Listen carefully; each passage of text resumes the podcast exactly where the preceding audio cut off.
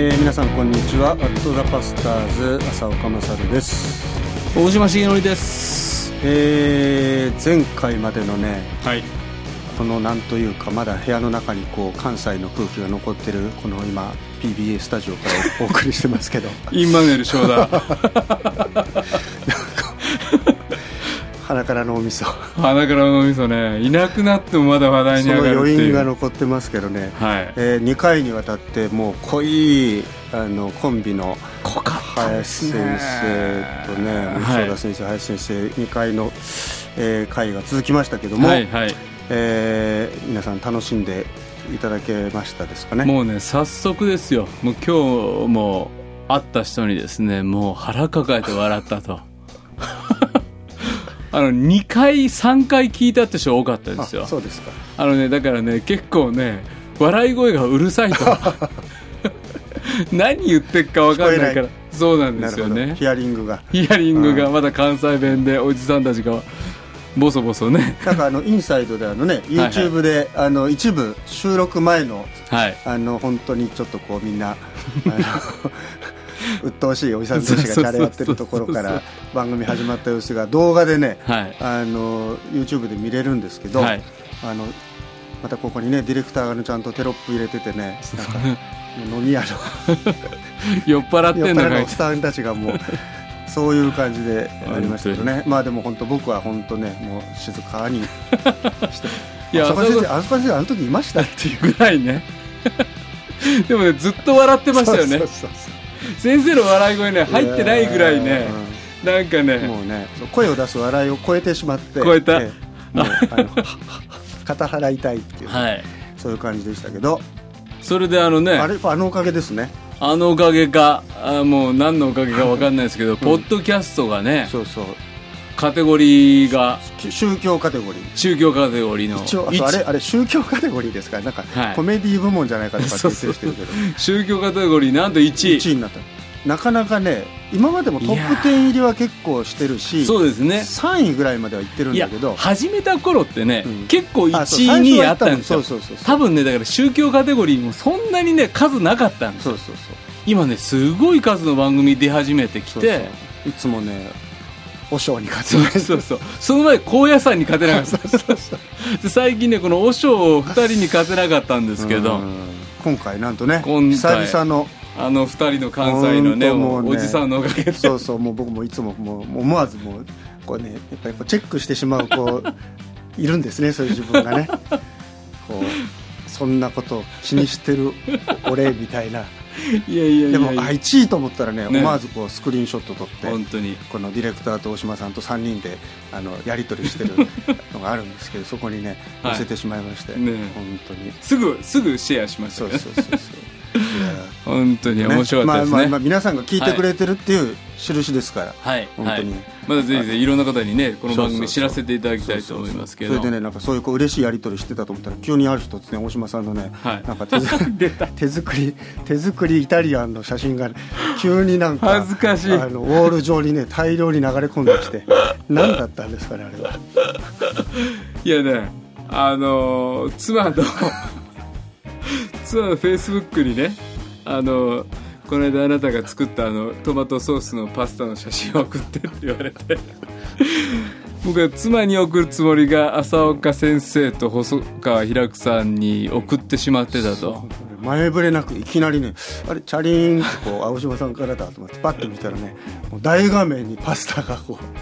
恥ずかしい。そうな。全然何届いてないんだけどとか言って嘘送ったよさっきって言うとやばいと思って。先ほどはさ怖い。ネット社会のネ怖さですね。本当ですよね。ね。もう送ったものは取り替えつかないですからね。僕はあのあれを見てあ腹水本に帰らずっていうね ことわざを、そう。こえさ3回繰り返しましたけど。こぼれたミルクはっていうね。戻ってこない。だから今度だからあれじゃないですか。あの、はい。大島家の食卓からって2出したらいいんですか？実際にあの毎晩何食ってるか。レシピ本とレシピ本をねそうそう。でもねそれ結構言われたことあるんですよ。うん。あの大量にお客さん来た時にうん。こなせる、うん。あの料理のレシピ本本とか当だってすごいですよね。そのなんていうか。いやほらね料理がストレス発散だって言ってたけど、もうちょっとなんかこうあの波のレベルじゃないですもんね。いやそんなことないです。そんなもう。その一品一品の料理に、はい。大島さんらしいうんちくをいっぱい書いて あの一冊の本にしたらいいと思う僕らしいうんちくね めんどくさい。めんどくさい。時々思うけど。こんなの手に入んのかよと思いながら、ね、いやだけど。恥ずかしい。いやいやいや恥ずかしい。そういうムックを出したいですか？写真ばっかりみたいな。料理を振る大島さんとかさ。エプロン姿の大島さんとかさ。オリーブオイルをこう上から上からすっげえ高いそう。とかもうもう小道かっていうそういう、うん恥ずかしいな。本まあ、当に。そういう企画もね、まあ、はい。そのうちあるかもしれない。ですねいやいや。あの WPTP 公開クッキング。今バカにして平久さん笑ってましたよね。そうそう。あの翔太先生たちのね、うんうん。会あの実はあの翔太先生がアローマのそうそう CD あのをプレゼント。CD をね、うん。えなんと10枚10枚。もうすでに送ってきてくれてるんですよね。もう太っ腹ですね。そう。あのなのでぜひ皆さんね応募してください。これがこれ来るでしょ。いやーわかんない。これ3通とかだったらもう本当にもうもう顔一人3枚ずつ。同じやつ。ボーナストラックの方が多いっていう CD を。なのでぜひとも10名以上。10名以上お待ちしてねます、お待ちしてます。本当にであの翔太先生あるいはね林先生のなんか応援コメントなんかもつけてくださると。本人たち本当にね喜ばれると思うので、まあ、だから今今後ああいうことがあるかもしれないですね。ん？そのこちらからお願いして、うん。あのゲストにいかがですかっていうのもあるけど、はいはい。もうあの出させてくれやみたい まだいますからねそういう人。なね。ありますか、出してくれっていう海外から出してくれえー海外から出してくれっていう人がいるっていうですね。呼んでくれたらね。僕ら行くよっつって。なるほど、ね。いやありがたいことですよね。ありがたいありがたい。本さあだからいくつかですね。あ今回ですねえっ、と締め切り。あそうそうそう。プレゼント。はいえっ、とですねあのー生き方の問題なんだ、うんプレゼント発表したいと思います、じゃあ届いたお便り何通あるのか。だだだだ3通。お。ねえやっぱりもうねリアルな数字ですよねこういうのはね。はい。えー、3通来ました。これなんて読むんだろう。サンザルモン浅子先生大島先生こんにちは。毎回楽しみ聞かせていただいています。生き方の問題なんだの本希望です。っていう方、ん当たらなくても取り寄せたいです。えー教会の大人たちがスルーしてしまったことちゃんと向き合ってこれからの若者たちの救いと未来のために祈っていきたいですっていう方がいただきました。はい。ねえーさらにですね、え3通の方もう一人自炊のハードル下げてみるさん。浅岡先生大島先生いつも忙しい中で WTV 届けてくださりありがとうございます。9年働いた仕事を去年辞めてひたすら溜まった慢性疲労と向き合う日々の中 WTP バックナンバー聞きながら笑い勇気をもらっています、その中で生き方の問題なんだ著者3名の考えを聞きながらひたすらうなり声を上げ、傍観者として観客席から見てる立場を勇気を出して脱ぎ捨て不器用ながら社会というアリーナに踏み出していく必要を感じました、えー理論的なことは苦手で鵜呑みばかりしていた数年前この本を読めなかったと思いますが今ならやっと消化して、えー読むことができると思います、さらに青い白衣さん。前回前々回の放送は私自身学生時代 KGK と割とがっつりコミットしていてゲストの4名の方々もある時期一緒に奉仕したこともあり彼らの活躍ぶりにえー感動し励まされました学生時代を共にした彼らが今何を思い何を考え何を語るか詳しく知りたいと思いました。そんなわけで本ください、え3名の方からいただきましたがダカダカダカダカダカダカダカダ自炊のハードル下げてみるさん、当選おめでとうございます、おめでとうございますまあ、この本は本当にいいですから、あそうですね、のー買ってくださるとねうん。外れちゃった方もね、そうですね、ねあっという間にね2すり入ったんですよね。あそうですか。はい重版出題おめでとうございます。ございます。なかなかないんですよ。にすりまで行くって。実はね。本当よ。実は。本当。なかなかこの本の売れない時代の中で。そうですよ、この本はなんか本当に大人の方が買ってくださって、うん、プレゼント用にいろんな若い人に買ってくださるっていうのも多いみたいですね、はい、またそのね実際にその生の声をこの前、ねうん。聞かせていただいたのがね、うんすごい良かったとそう思うんそうですけど、ね、そうなんか激しい妬みを書き立てた。彼らのいい発言いいがね発言本当教えられるところが多かったですけど、はい。まあそういうことでおめでとうございます。おめでとうございます。はじゃあお送りします。はい。そうなんかね結構最近あの、うん。別にこの番組あのスポンサーないんですけど、結構本の紹介してたら、うん。あの出版社の方がね、あのいや先生たちあの番組で本紹介してくれるんだったら、うん。あのプレゼント用の本ねあの提供しますなんつってお。言ってくれるようになって。すごいじゃないですか。つまりなんか僕らが紹介すると売れるってこととなんでしょ？いうことなんじゃないですかね。調子に乗ってすみません。話になってすみません。まあでもそう言ってるので、だから結構あの、い。い本をね、はい。やっぱりあの、結構ちょこちょこ紹介して、本当ですね。あの、プレゼントもね、本当ですね。ただからね、一冊とかいう、まあ10枚はちょっとわからんけどうんうんうんうん、あの、2、3冊はプレゼントいけるようになる日が近いんじゃないかな、本当ですね。思ってますね。本当ですね。えーまあぜひ楽しみにしていただきたいと思います。えっと、ちょっと質問いきますか。はいはい。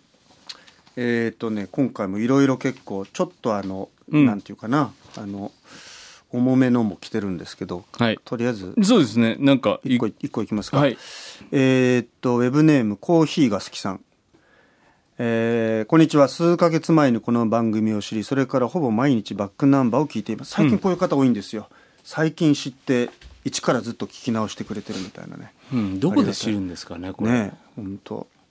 えーとにかくね聞いてくれてるの。で、はい。先生方の肩の力が抜けたお話は神様のことがとても身近に感じれて大好きです、ぜひ毎週の放送になりますように。はいさて質問ですが、はい。神様はどうしてびっくりするくらいに落ち込むような出来事を私たちになさるのでしょうか、うん。それが私たちを愛しているからだと言われてもなんでどうしてと思うことが自分にも周りにも最近たくさんあります、うん。私はまだ信仰歴が浅いのでその苦しみを乗り越えた幸いを経験したこともほとんどいや全くないので、うん。神様を信じているけれど不安と孤独に苛まれることがこの最近よくあります、うん。友達のためにも祈るけど正直大丈夫かなって心配しながら祈ってしまいます、うん。委ねなさいと言われるけどなかなか委ねることのできない信仰の薄い私です。アドバイスよろしくお願いします。はい。なるほど。びっくりするくらい落ち込むようなことありますね、ありますよね。本当間違えて妻へのメールを送ってしまったみたいなね。びっくりするくらい。びっくりするぐらいね。変な汗が背中にスーって流れるね。すいません。もっと彼女は本本気なあれでしたけどでもあるんですよね。うん。だから何でしょうね。そのだから前提をまずちょっと考えてみたらいいかもしれないですね。うん。イエス様信じたら、うん。びっくりするような苦しみがなくなるもんだという前提をうん。ちょっと一回こう外してみるというか、うんうん。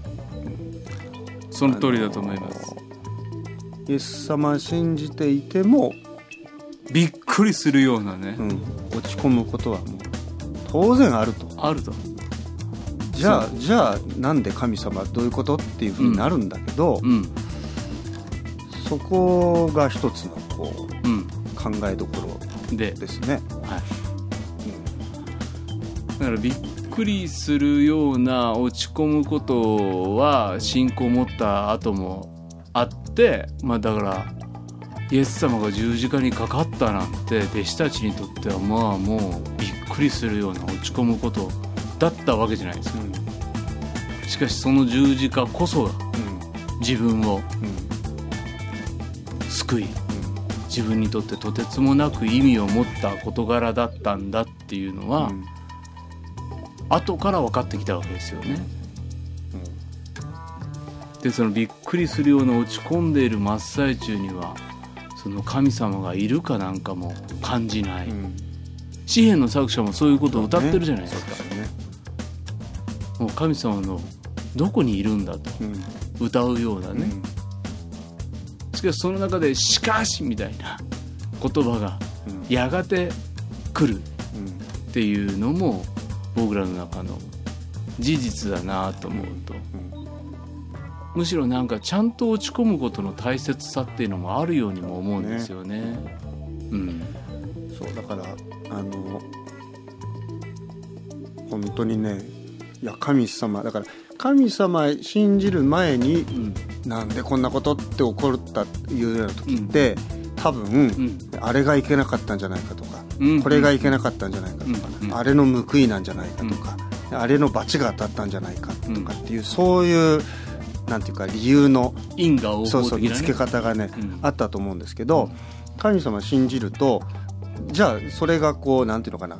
あの軽くなるかっていうといやむしろ、神様いるのになんでこんなことっていうふうにうん。なるうん。からもっとそのなんていうか問いとしては深深くなると思うんですよね、神様いなきゃもうそれ諦めるしかなかったか自分のせいか過去のせいにするしかなかったけ人どそうそう。でも神様いるって信じてうん。なのにまたこんなことがどうして起こるんですかっていうのは、もうこれ聖書の中の大テーマですよね、うん。まあ呼ぶ気なんていうのはまさにそういうことだと思うんですけど、うん。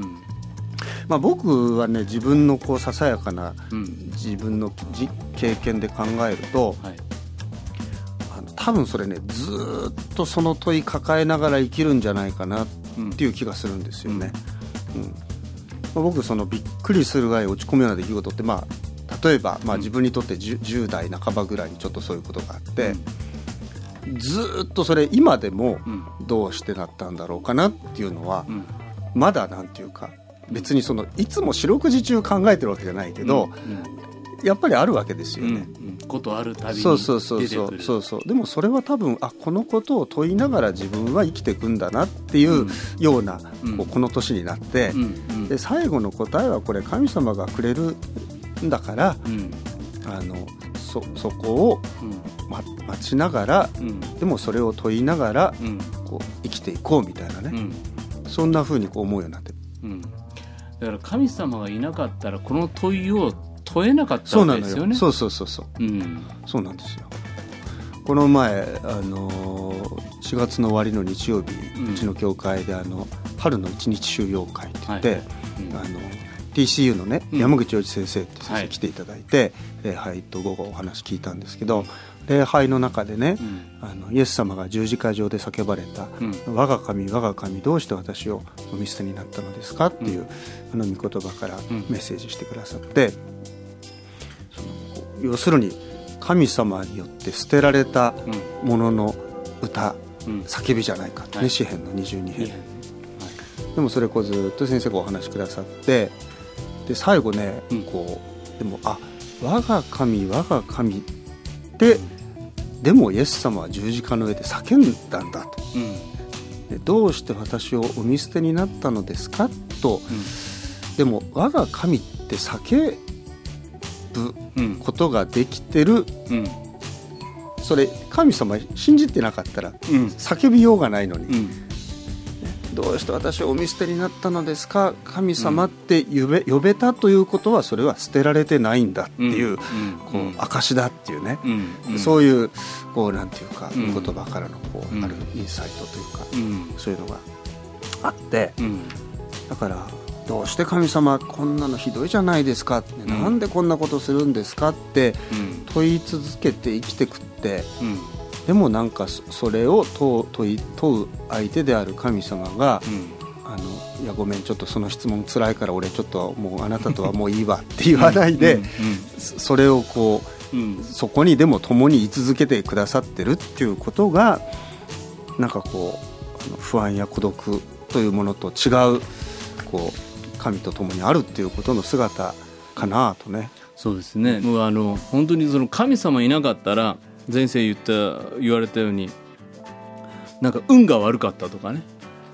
あいつのせいだ親のせいだあるいは自分ってなんてダメなんだって責めながら、あるいはもう忘れようとか諦めるしかないけど、僕あの神様がこの事柄を深く落ち込んでる向こう側で待っててくれるんだと思って悩める悩みって神がいないって場所で悩む悩みとこれ違う全然違いますよね。であのこの間あこういうことかなと思ったことあるんですけど家帰ってな2人の人がめちゃくちゃ腹減ってると。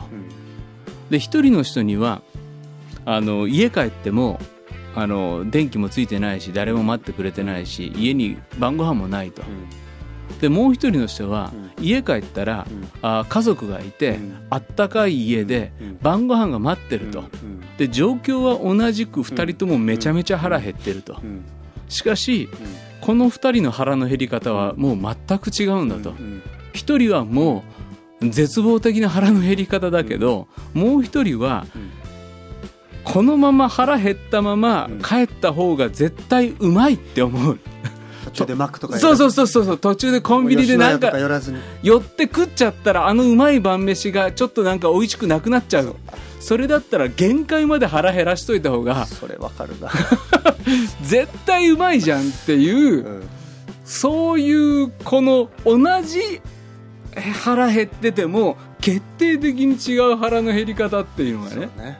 うん、もう一つのはもう死にたくなる腹の減り方当本当。うん。もうもう家帰ってもうあれを食うために今この空腹を我慢しようと思ってそこを生き抜いていく。そうそう。むしろなんか途中で食っちゃったら損だぐらいのね。そうそうそうそう。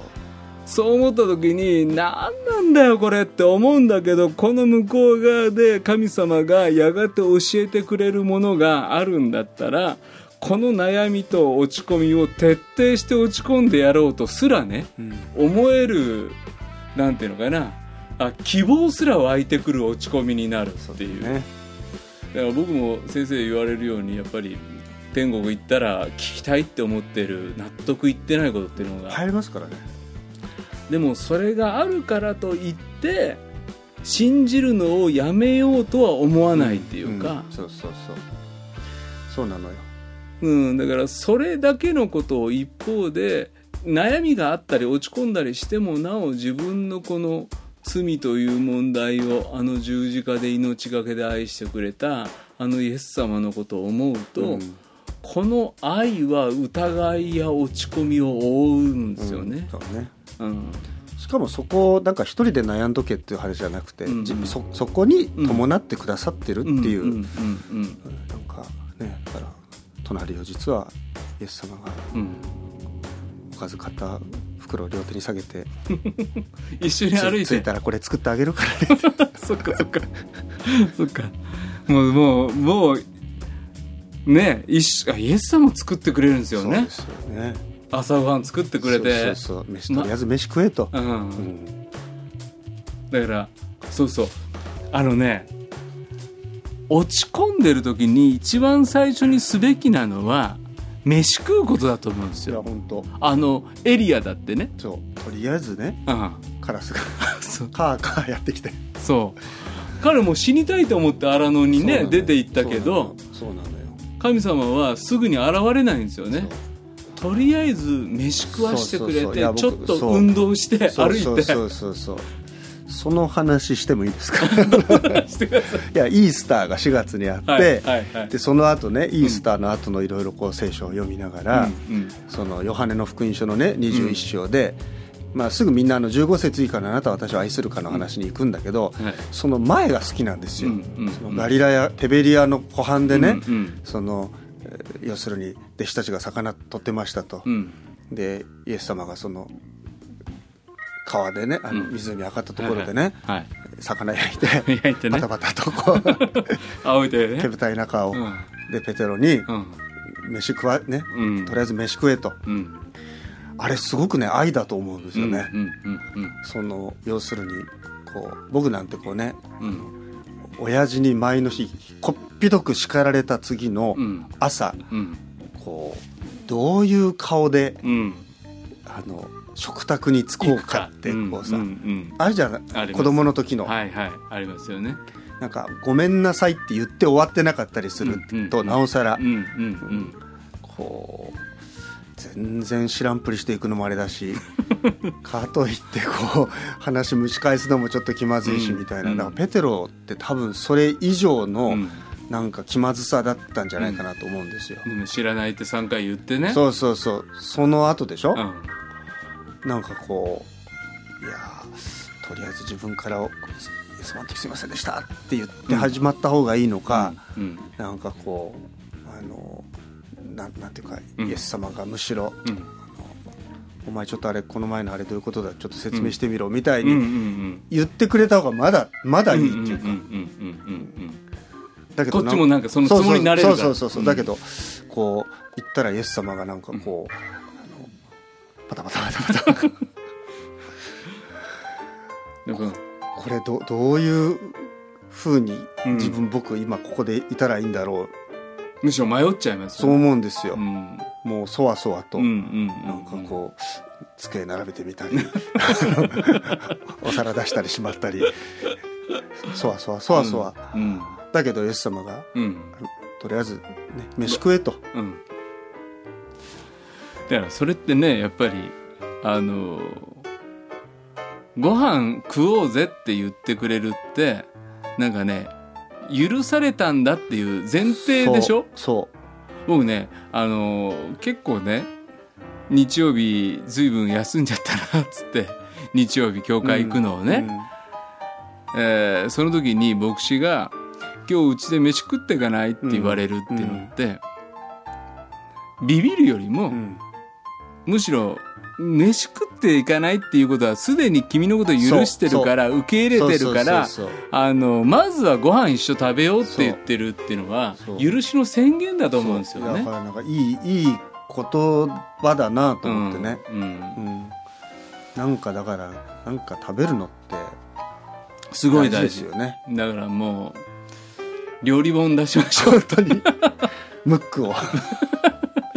でやっぱりねそう思うとご飯を一緒に食べるとかしかもうまいものをうまいって食べるって、うん。これは信仰の事柄なんですよね。そうなんかだから怒られて、うん。なんかでもなんか悲しいんだけど嬉しくって、うん。なんか泣きながら飯食ったこととかあったなとか。あそっか。そうなんかこう、うんなんだろう。心の中はいやうん。なんかもうこんなに悪いことしちゃって本当俺ってなんて悪いやつなんだと思いながら、あでもこれうまいなって こうなんていうかこう。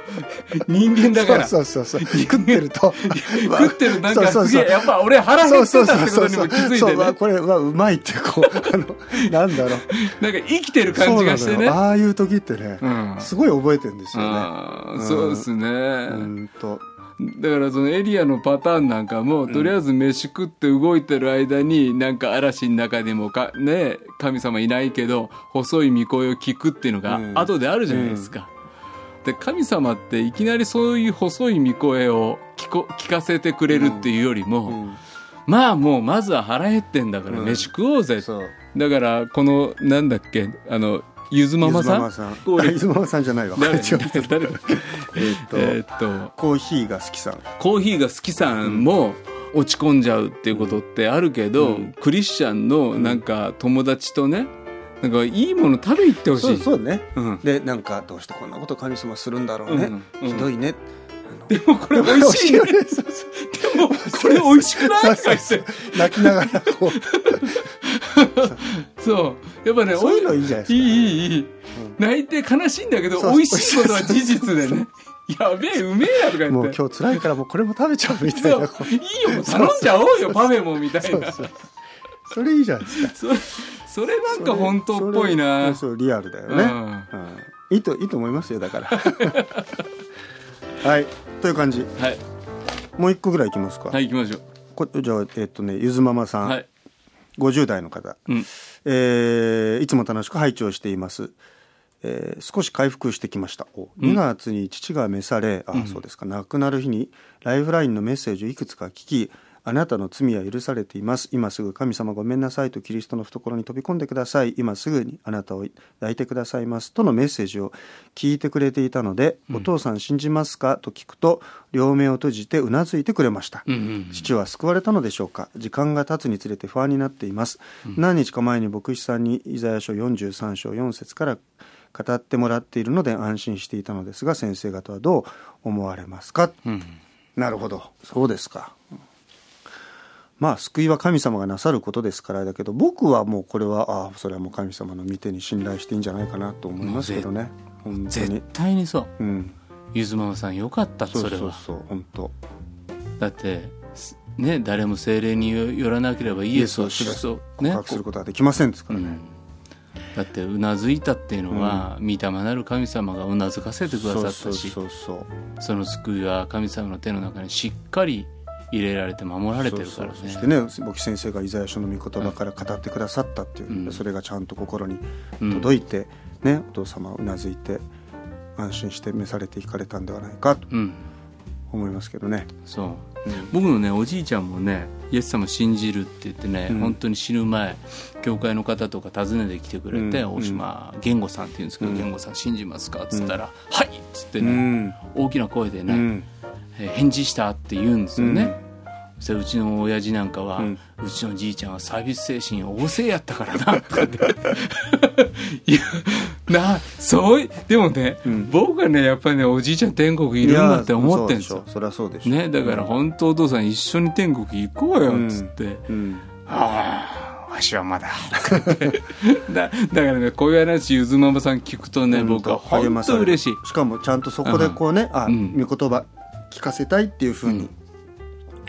ある意味ここういう時にね、うん。やっぱりこうお父さんのために一番のことをなさったんじゃないかなと思いますけどね。そこをね、うん。先生呼んでうん。あるいは御言葉語られてそしてお父さんに最後大事なことね、聞いてね信じますかってちゃんと聞けたっていうのは素晴らしいですよね。うん。こういうのはね牧師やってると本当ね、うん。あの一番なんていうかこう、うん。あの忘れられないっていうか、うん。あの出来事ですよね、こうこういう病床でのこういう場面っていうのはね。だってこういう時にこそ家族は牧師に来てほしいじゃないですか、うん。そうなんだよね。だから僕もまあ何度かこういう場面立ちあの自分がこうあのそういう信仰の導きねさせていただくことありますけど、あのうちの教会である若い婦人がやっぱりずっとお父さん病気になって実家ちょっと遠いんだけど、うん。休みややることに時間作ってはあの通って、うん。でなんとかイエス様のことを伝えたいんだけども、うん。なかなかいざ親子2人になるとうん。ちょっとこう、うん。あの伝えたいんだけどもなかなかこう、うん。言い出せなくって、うん。まあでもそういう中で一生懸命こうお祈りしてうん。こうやってたんですよ。それで,、でいよいよっていう時になって連絡が来たと病院から。でで先生これこれこうでって言うからじゃあ行くよっつってそれであの特急乗ってうん。病院行ったんですよね、でお父さんおられて。まあ僕はそのお父様をお会いしたのは2回目3回目ぐらいだったんですけど、たらあのおイエス様信じたいって言ってね、うん。それであの枕辺で僕があのご自分の罪をね、うん。イエス様に悔い改めてイエス様に許してもらって、ね、天国行きましょうって言って、うん。あの言ったらねあのわこんな私でも許されるでしょうか？とこう言われたんですよね。うん。だからそいやそのためのイエス様の十字架だったんだからそれ信じるだけでいいんだよって話してうん。それでねあの信仰の決心なさってうんで洗イエス様を信じた人は洗礼っていうのを受けるんだと、うん。でもしあのお父さんが望まれるんだったらここで洗礼式することできますけどどうしますかって言ったら「お願いします」ってはっきり言われて。で病室にごあのご親戚の方もおられたんで、うん皆さんクリスチャンじゃ何でもないからね、うん急にいきなり教会の牧師が現れて、なんだかんだなっちゃうとあれだったから今ご本人がこういうふうにおっしゃったので、うんあの洗礼希望なさったから、ん。あの洗礼授けようと思うけど皆さんそれ、うん。あの了解していただけますかって言ったら、まあ、本人がそうしたいって言うんだったらお願いしますで娘さんいる場所でね、うん。あのお湯飲みに水汲んでもらって、それでね病床でうん。洗礼式して、うんその日の晩かな翌日かにうん。召されたんですけど、彼女はね、まあ、もちろん悲しいけどでも本当にね最後にそういうあのまさかそそこまでお父さんがこうはっきりあの信仰の告白に行くと思わなかったと本当にうん。あのそのことに深くこう慰められて、うん。あこういうのは本当こう神様の生きておられる技だなと思って、だからぜひゆずママさんもあの、ね、時間が経つにつれて不安になるっていうけど、うん。いやむしろ神様のお約束はね、うん。確かですからあのそれに安心して信頼してくださるといいなと思うんですよね。僕あの親戚のおじさんでねうん。僕はあの刑事系の主人になる時にそのおじさんが「しげちゃんはあれか？ザビエルになんのか?」とか言って、うん。あの僕の検診をね反対せずにね応援してくれたおじさんがいたんですよ、うん。で僕は教師一家の一族の中で、うん。はい。はい。あの唯一しげちゃんだけが教科書に載る可能性があるなみたいな。なんか教師一族ならではの,、うん。うん。あの応援の仕方で、うん。でもそのおじさんがいよいよちょっと危ないとうん。なった時に、うちのお袋から電話かかってきて、うん。重則あんたな、最後やっぱり伝えなあかんで、うん。みたいな話になって、うん。僕は戻ったんですよね。うん。で、おじさんそば行って、うん。たらうちの親父も、うん。おお袋もいて、で、おじさんといろんな話しながら、お祈りさせてもらったり、聖書の言葉を読みながら、うん。でもね、僕の中でね、おじさん、イエス様信じないかっていう、この最後の問いをね、うん。ちょっとどっかで躊躇する自分がうん。いたんですよ。うんもしノーだったらどうしようかとか、うん。すごく怖くて、うん。ちょっと迷ってたんですね。うん。そしたらね、うちの親父が、うん。わしな、うん。重則に葬式あげてもらうことにしとんねんと。うん。お前もどうやってうん言って、うん。親父が伝道したんですよ。そしたらそのおじさんが、しげちゃんでけんのか、うん。うん頼むわ、っうんて言ってくれたの。うんで、まあ、結果最後はご家族のね、うん。いろんな希望の中で、まあ、仏式のはい。葬儀になったんですけど、はやっぱ長男がそのことを覚えててくれて、親父としげちゃんのうん。約束やったから、うんしげちゃん今からお祈りしてうん。聖書読んでくれへんかって言ってね、ね僕はね、なんかこれ思い出すと本当に今でも泣けてくるんですけど、うんなんか自分の中のためらいが、うんなんかね、やっぱずっと悔しさもあり、うん。でも、うん。あそこで親父が、うん。いや、お父さん、お父さん、うん。もう早く信じてやっていうのもありながらも、うん。ああいうふうにね、ういつもこういうのって奇跡的なことで、神様の憐れみと御手の中でね、うん。主がその魂をしっかりと受け取っておられること、それは僕らの思いをはるかに超えるし、もしかしてこれ聞いてくださってる方の中ですごくそれを悔いてらっしゃる方も他には他にもいらっしゃると思うんですけどでもそのことをなんかね自分が祈ったことうん。御言葉を語ったことうん。その全てを握ってらっしゃる主ご自身にお委ねしながら一方でゆずママさんのようなことが起こっていくならば、とっても感謝のことだろうなと思うんですよね。いや本当だからあの一言あそこで言っとけばなっていうふうな、一方ではそういう悔いみたいのを持ちながらも、でもあでもそれちゃんとこっちが届けないところを神様ちゃんと届いてくれてんだっていう、うん。そういうことへのねうん。なんかこう信頼と、はい。まあ、そういう中を行くのかなと思いますけど。うん。いやなんかこうありがとうございます。はい、いやありがとうございました。大島重則の涙をいやいやいやね、やっぱりね、ちょこれ思い出すとね、いくつもね、ぐっとね そ、うね。あの時のあの瞬間いやーそううんうんいやそういうことなんでしょう。うん。はい、はいえー皆さんからのお便り待ってます。メールアドレスは wtp.pba-net.com 番組の感想、番組で取り上げてほしいテーマ、僕らに聞きたい疑問、あなたの近況何でも送ってください。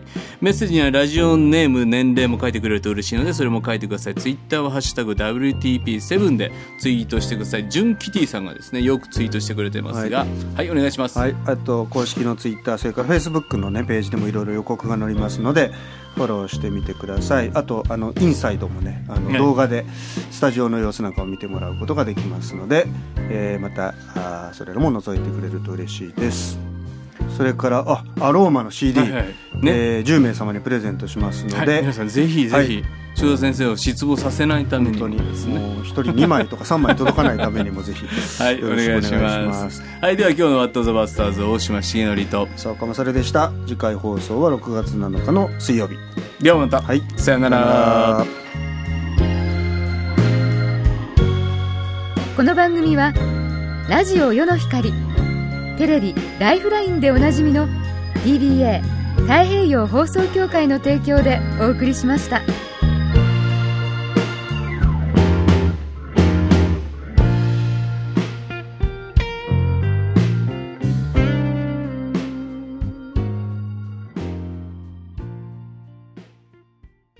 スマホでいつでも日々の糧世の光ポッドキャスト。